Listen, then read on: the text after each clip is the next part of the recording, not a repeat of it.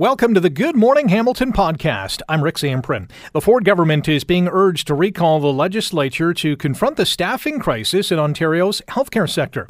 The Omicron variant continues to have a big impact on local hospitals.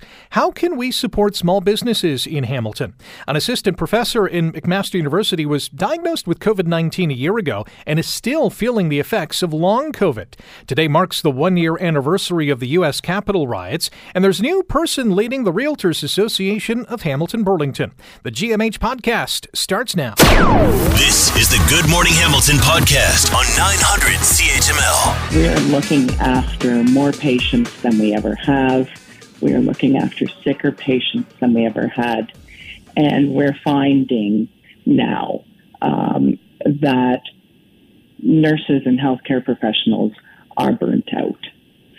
Um, more support needs to come. That's Erin Ariss from the Ontario Nurses Association highlighting the importance to uh, improve our healthcare sector amid the emergence of Omicron and the explosion of the Omicron variants of COVID 19.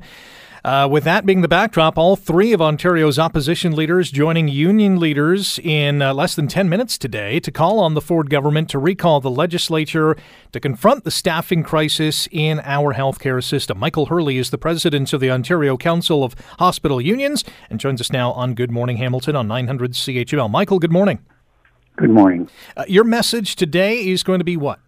Well, we're asking the Ford government to recall the legislature. We're asking them to repeal uh, the legislation that um, that uh, imposes uh, real wage cuts on healthcare workers and other workers in the broader public sector, and we're asking them to uh, immediately move to a health human resource strategy that uh, increases staffing levels in hospitals, long-term care, that provides mental health supports to workers um, you know, we're we're asking them to uh, ban the use of agency staff, which are bleeding staff out of hospitals, and to um, embark on a real strategy to uh, to create meaningful full time employment that's attractive to deal with safety issues in these in these institutions, which are which are hugely problematic. These are the things which would turn around what is otherwise, um, you know, a uh, uh, long term uh, staffing crisis, the immediate impact of which we're feeling today. Are you holding out hope that the Premier is not only going to listen but react to what you're calling for? I'm very hopeful that, that the you know this crisis spotlights uh, some of the major problems we have uh, with uh, with attrition in the healthcare sector, which your your speaker a few minutes ago was referring to. We've got we've got people who have worked for two years without vacations. They've worked overtime. They they have barely seen their families. They are physically and emotionally exhausted. They haven't been provided the equipment that they needed to work safely. Many of them, the majority of them, are working part time, stitching multiple jobs together. They took a four percent wage cut last year. In real terms, they're going to face it again this year. So um, these are all things the government has within its power to deal with, and we're calling on the government to return to the front lines where, where everyone else is to help us to deal with what is otherwise going to be a huge crisis in healthcare. As you mentioned, the burnout is real. Here in Hamilton, there's over 700 healthcare workers uh, self isolating off work because uh, they, they've come into contact with someone with COVID or have it themselves. Obviously, that's put an increased pressure on the local hospital system. This is really crunch time. What happens if nothing happens? If nothing happens with the government, well, I mean, we're going to keep up pressure up on, and we're going to intensify our pressure on the Ford government because, unfortunately, things don't get or get better for people in Ontario. The the demographics suggest that an aging population is going to demand healthcare services, you know, more and more. So this problem intensifies, and all the polling that we've done of nurses and other healthcare workers that we represent suggests that there's going to be an exodus after the pandemic because people don't feel valued. They do feel burnt out. And at the very core of it, they've got this moral injury they feel every day that they can't deliver the kind of care that they that they think the patients and residents need. It's just not humanly possible. And unless we start to staff up these institutions and unless we deal with making wages uh, rise in real terms, uh, we are going to see that happen. But this is something we can change, and, and we're determined to change it. Michael, I know you got to run for this 9 o'clock news conference. Thank you very much for your time, and uh, we'll be listening at 9. Thank you so much for having me. I really appreciate it. Michael Hurley is the president of the Ontario Council of Hospital Unions with CUPE. Uh, reflecting on what's happening at 9 o'clock this morning as all three of Ontario's opposition leaders are joining forces with uh, people like Michael and other union leaders from the healthcare sector today, calling on the Ford government to, number one, recall the legislature to address the crisis that's happening in our healthcare system, uh, repeal Bill 124, which I mentioned limits wage increases for healthcare workers and would obviously open up some more spaces for professionals to jump into the profession. Uh, Ontario NDP leader Andrea Horwath will call on the government today to make sure all Ontarians receive paid sick days and uh, we've heard uh, in the past, and uh, he'll make that commitment again today, or at least that call today. Liberal leader Stephen Del Duca wanting the Premier to call in the Canadian military to help hospitals who need help. Uh, is that help needed now? Uh, perhaps at many institutions. Uh, we shall see if that will materialize. What the government does, we shall see about that as well. You're listening to the Good Morning Hamilton podcast from 900 CHML. Well, we know the Omicron variant of COVID 19 is having a big impact on local hospitals, including Joe Brant Hospital. Eric Vandewall is the president and CEO of Joseph Brant Hospital and joins us now on Good Morning Hamilton. Good morning, Eric. Good morning, Rick. How are you? Uh, good yourself. I'm well, thank you. How would you describe the current situation at Joseph Brant Hospital? I'd describe the current situation today as uh, things are stable. However, as many hospitals are challenged with filling vacancies and uh, nursing positions, some days, you know, it's it's from shift to shift, area to area, to make sure that we have enough staff to cover the operations. How are those shortages impacting those operations? Are we seeing a great impact, or, or do you have enough staff to uh, compensate for these shortages? Uh, yes, as of today, we uh, we do have enough staff to compensate. Uh, some of the measures we've taken have uh, included reducing uh, non-urgent and emergent uh, scheduled care, so scheduled surgeries, for example, and we've reduced those levels to about 25% of what we usually do. So. twofold. That one allows us to have capacity, hospital capacity for COVID positive patients, but also then allows us to potentially redeploy some of those staff to support shortages in other areas.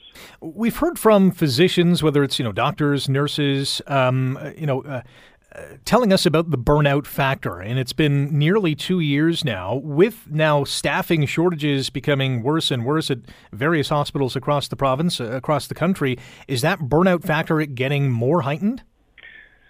Sadly, yes, uh, Rick. It's um, you know this has been a long haul for healthcare workers, frontline staff, physicians, and here we are in a fifth wave, and um, you know th- this may not be the end of it. Um, so it's really a challenge for people, but this also is really a testament to the industry uh, and the people who work in this industry, uh, making personal sacrifices, coming in day after day to care for patients.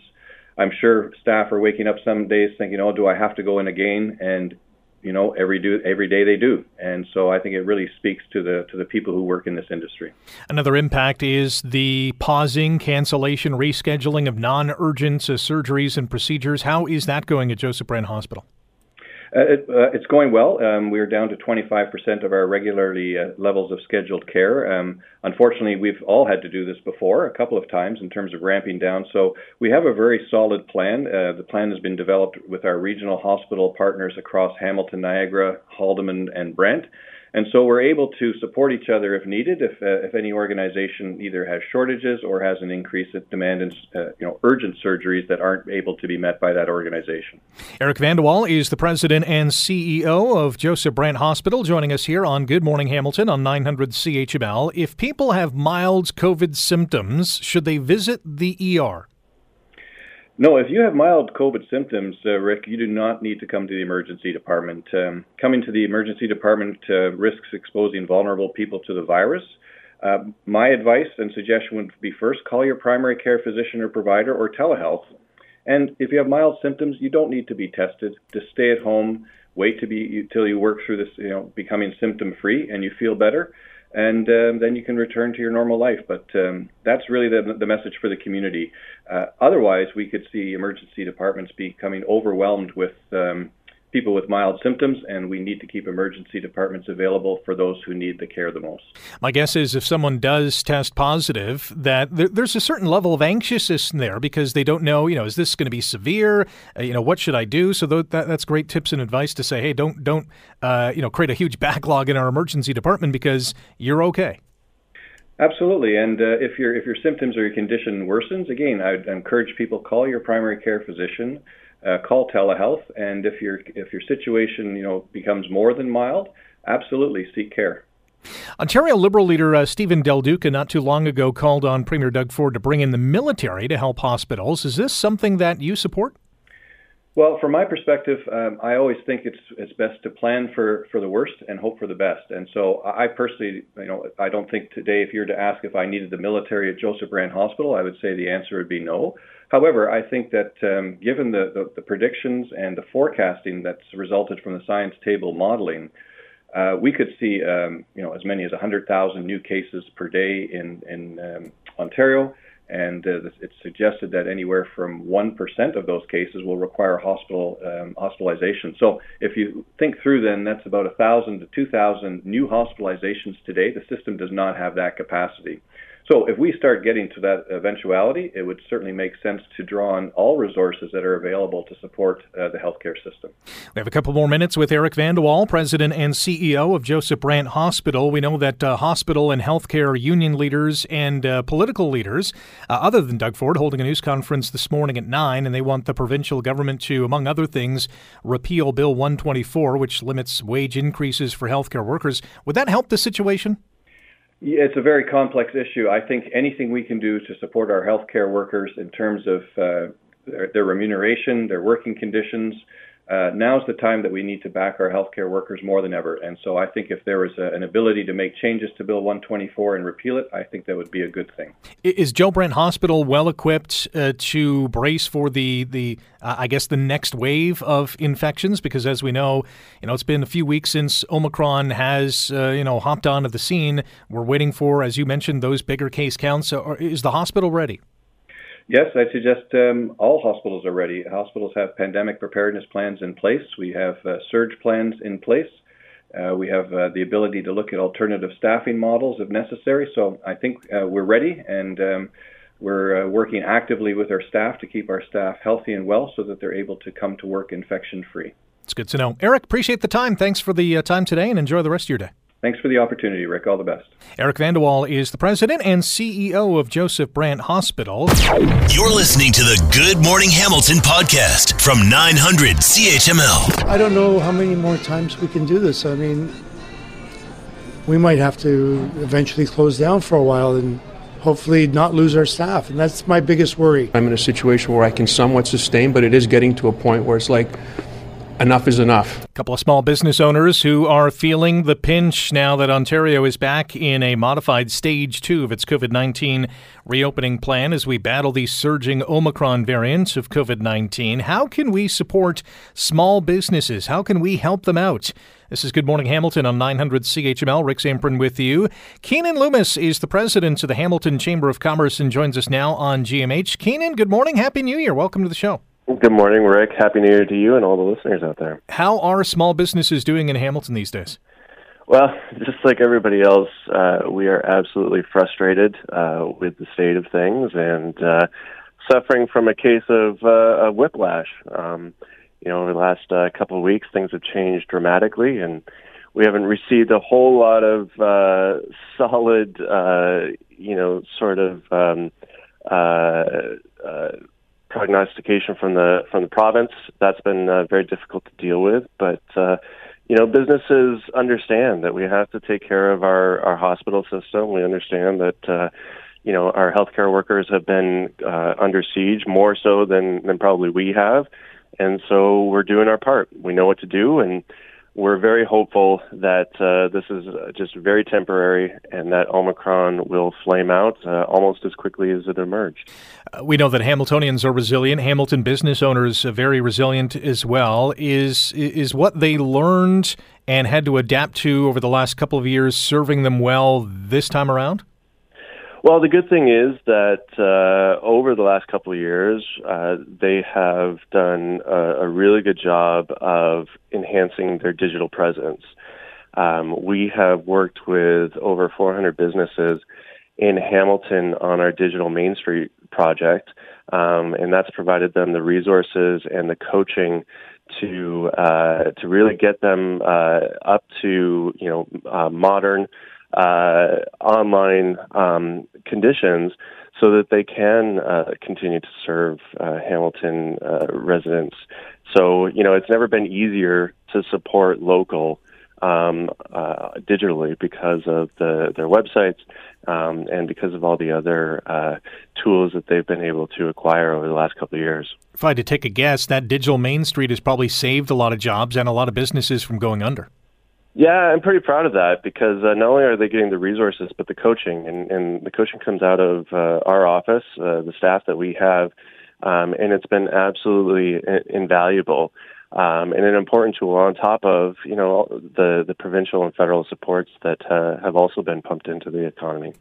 Apart from being back in stage two, is is the lack of government supports maybe the biggest complaint right now?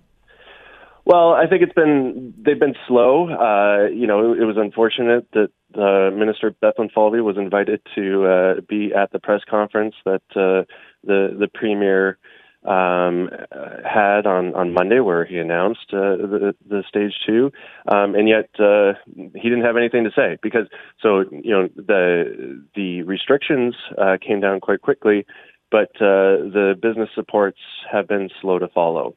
Um, so yeah, that has been frustrating, I, but I think that the federal government and the province will eventually step up, and those resources that were, were there in, in previous waves uh, should be there um, in this wave as well. We're doing a lot of advocacy, of course, uh, in Queen's Park and uh, in Ottawa as a chamber network. Our guest on Good Morning Hamilton on 900 CHML is Keanin Loomis, president of the Hamilton Chamber of Commerce. We are chatting about how you can help small businesses that are impacted by the emergence of Omicron now that we're back at a modified stage two of uh, the government's reopening plans. So, how can people help small businesses in the city? Well, there's all kinds of ways to do so. Um, certainly, uh, you know, there's a lot of efforts online. Um, Hometown Hub has been uh, a really important uh, way for, excuse me, uh, small businesses to to connect with consumers.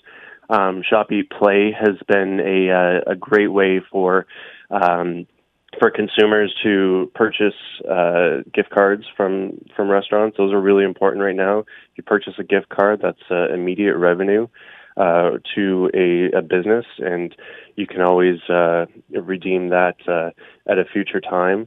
Um, so you know, a lot of people have have banded together.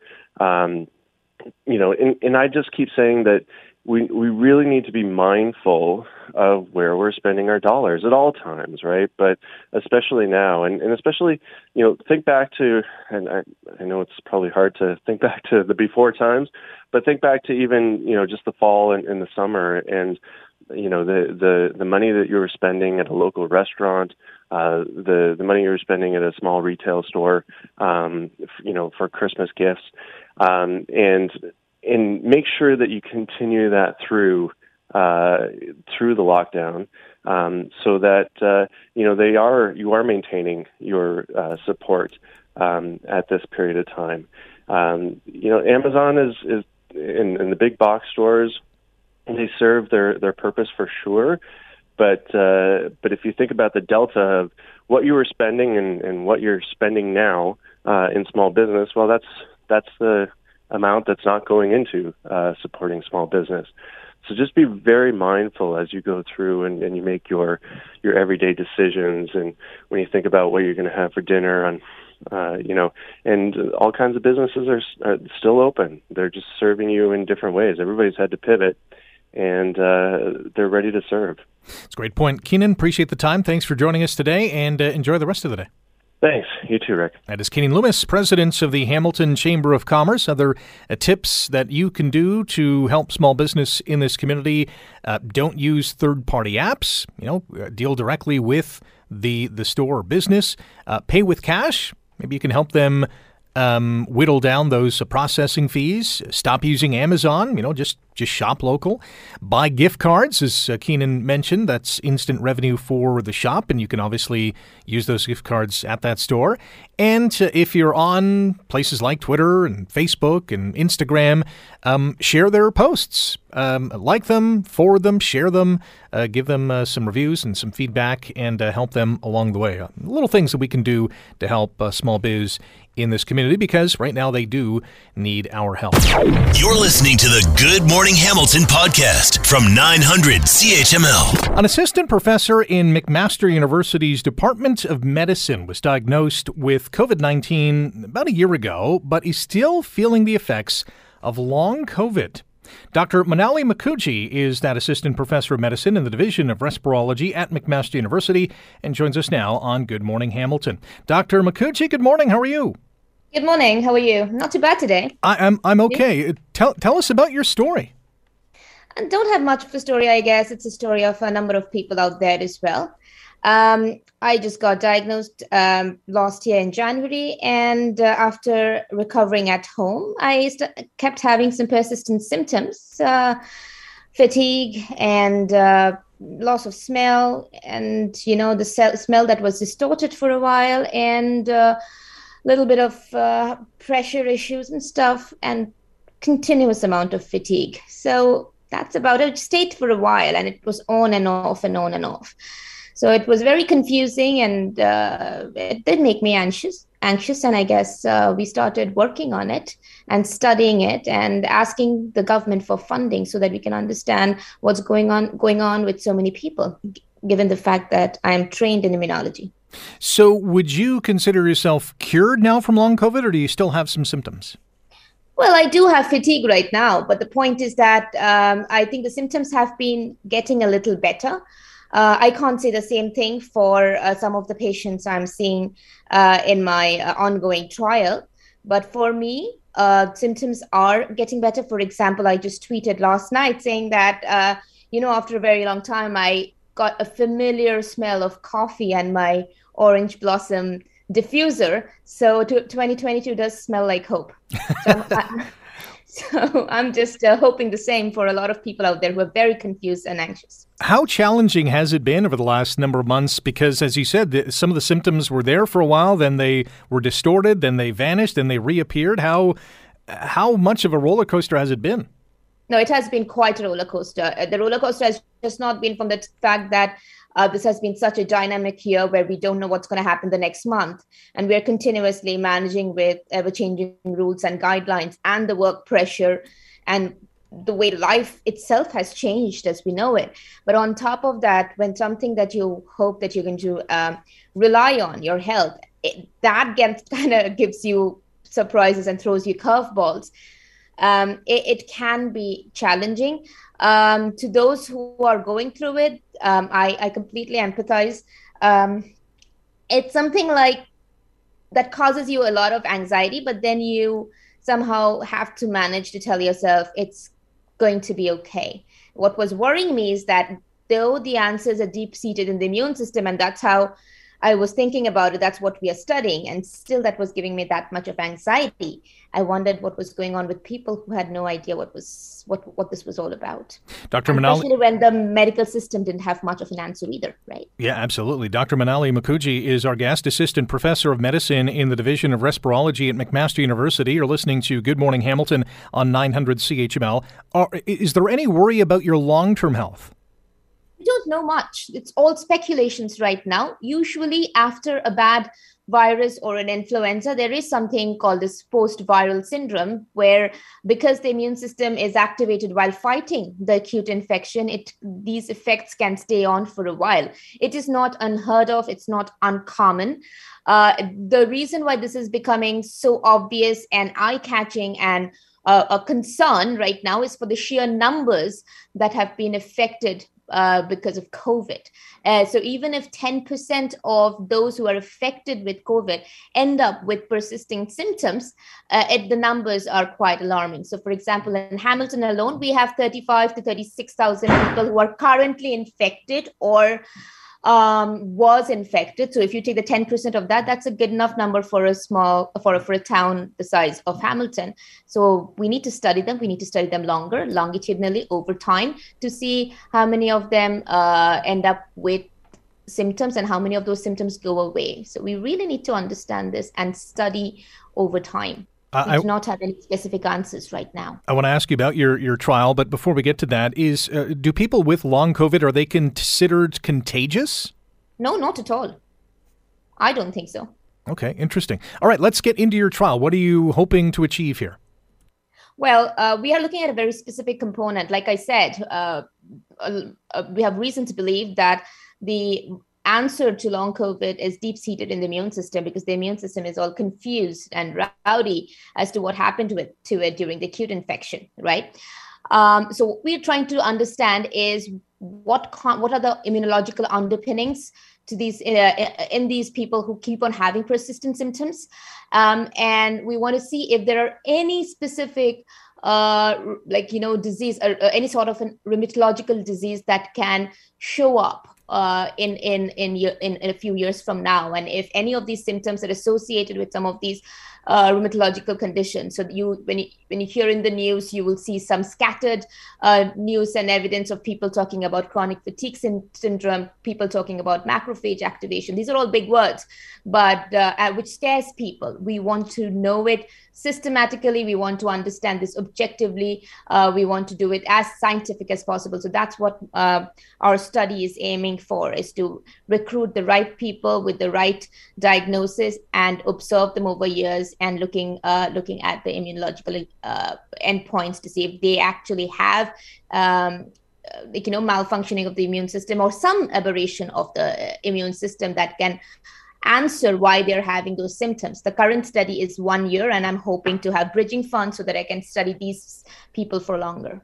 Uh, we only have about a minute. Is there any evidence to suggest the COVID 19 treatment pills, if, uh, for lack of a better term, that have been created by Pfizer and Merck, uh, would they help long COVID sufferers?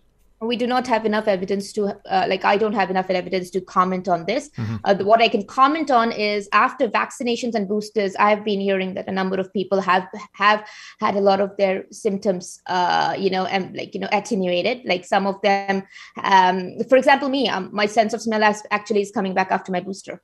Interesting but, stuff. yeah. Dr Mukherjee thank you very much for your time and uh, good luck uh, continuing to battle uh, long covid Thank you so much, and best of luck to a lot of people out there as well. Thank you. Dr. Manali Mukherjee, Assistant Professor of Medicine, Division of Respirology at McMaster University. Um, interesting stuff. If you uh, have long COVID, uh, best of luck, and hopefully Dr. Mukherjee's um, trial will help in that regard and, and, get you to a better place. You're listening to the Good Morning Hamilton podcast from 900 CHML. We will never give up. We will never concede. It doesn't happen. You don't concede when there's theft involved. Our country has had enough. We will not take it anymore. And that's what this is all about. And to use a favorite term that all of you people really came up with, we will stop the steal.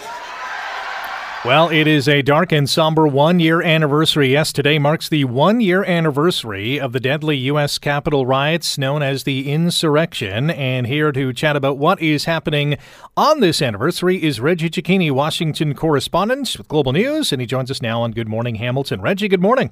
Good morning, Rick. Well, what a dark day it was a year ago. What comes to mind when you reflect on this terrible anniversary? I mean, look, it, it was it was um, it was a nightmare for uh, for U.S. democracy. It was a nightmare for uh, those people in America who believe uh, in the Constitution, uh, and it goes to show how easily uh, somebody can change the minds of the average American simply by telling them something that whether it's true or not, uh, strikes a chord uh, within uh, that specific person, uh, and that really goes back to what we just heard in that clip: former President Donald Trump telling his base that the election was stolen from him, and there is still a very large segment of the Republican population that legitimately believes that President Donald Trump should still be the president, and that there was some kind of fraud. And ultimately, you see what happens when that kind of message is just driven into a group. So, what is happening today? So there's going to be a, a kind of day long uh, series of events that take place at the U.S. Capitol. It starts this morning at nine o'clock. President Biden, the Vice President Kamala Harris will uh, deliver a speech underneath uh, the iconic dome inside the U.S. Capitol. It's called Statuary Hall. There are a number uh, of statues that kind of line the circular floor, uh, and the president is going to ask whether or not America wants to be the nation that it needs to be, or whether it wants to be the kind of country that allows you to simply overturn an election result because you didn't like like the outcome. And he is going to make a very veiled swipe at the former president uh, and say and and kind of point out why he believes Donald Trump kind of sits at the pinnacle of everything that took place last year. This is, you know, something that has been uh, kind of simmering over the last year. There's been pressure on the attorney general to try and hold Donald Trump accountable. This is going to be uh, a very kind of poignant speech from the president. Beyond that, there will be uh, opportunities for lawmakers to share testimonials about their experiences last year, and it will end with a vigil uh, on the steps of the U.S. Capitol led by Nancy Pelosi, the House Speaker, later today. I would imagine the security detail around the Capitol building is is immense there is security. It's nothing like we saw last year. We don't see the fencing surrounding the U.S. Capitol. We don't see the lines of the U.S. National Guard uh, or the Secret Service uh, kind of all over the streets. You can move freely, you can drive freely, but there is a heightened sense of of kind of alert and security solely because they understand what can kind of happen at a moment's notice. Yesterday, the uh, the, the chief of the U.S. Capitol Police testified on Capitol Hill to say that the agency is ready, that they have beefed up their support. This, even though They've lost more than uh, roughly 200 members of the force in the last year. Uh, but there is, uh, you know, th- there is an understanding here that if something happens, the response will be immediate. The response will not take hours and hours like we saw last year. We're chatting about the one year anniversary of the U.S. Capitol riots with Reggie Cecchini, Washington correspondent for Global News. You're listening to Good Morning Hamilton on 900 CHML. Now, former President Donald Trump was apparently going to hold a news conference today, but we understand that's been pushed back uh, a week or so. It has been. The president was going to speak from Mar-a-Lago tonight, and it was really, you know, going to kind of push that nonstop narrative that we've heard over the last year, saying uh, that the election was stolen from him, decrying uh, what he believes to have been fraud, even though none was found from coast to coast, including within Republican audits in swing states. Uh, but this was going to be a moment for President Trump to try and kind of get a stronger hold on his base, while also reeling in that kind of power that he holds over the Republican Party. Ultimately, from what we understand, supporters of the president, of the former president, allies of the former president said this might not be a good idea to, uh, to kind of bring all of this up amid the series of investigations that are underway trying to go after the former president. This will now become a part of a, a planned speech when he holds a rally in Arizona, uh, in the coming days. But ultimately as well, this was a president who liked the attention the media gave him. And it was very likely that there were going to be no networks that carried this speech from Mar-a-Lago also factoring into why we will not see Donald Trump on TV tonight. We heard yesterday from U.S. Uh, Attorney General Merrick Garland, who vowed to hold accountable anyone who was responsible for last year's insurrection, whether they were physically there or not. We do know more than 700 people have been charged. How many more could face charges? Any details coming out? Well, there are a few details on that. Number one, I, think it's important the words that the uh, attorney general spoke, whether they were at the Capitol or not, saying that there is an opportunity here for this investigation to go outside of that crowd that were standing immediately onside the steps, uh, on the steps and inside the building, meaning that anybody could be swept up into this investigation. You're right. More than 700 people have been charged. The FBI says they're actively sourcing tips on a daily basis. There are hundreds, you know, 300, 400 unidentified people uh, from across across the country that they are still trying to uh, determine uh, the identities of. There's also an individual that planted pipe bombs outside of the national headquarters for the Republican Party and the Democratic Party uh, a year ago last night. That person has also still not been sought, uh, found. So this is an ongoing, lengthy investigation, the largest in FBI history. There have been more than 160 people that have pleaded guilty. Some sentences are being handed out. Remorse is now being seen, but not by everyone. There are still people who took part in that insurrection insurrection last year that believe the cause that they were in there, uh, and they are not standing down from where they feel. Reggie, as always, great to catch up. Thanks for the uh, chat today, and uh, we'll uh, look for your coverage later on uh, this morning and throughout the day. Thank you.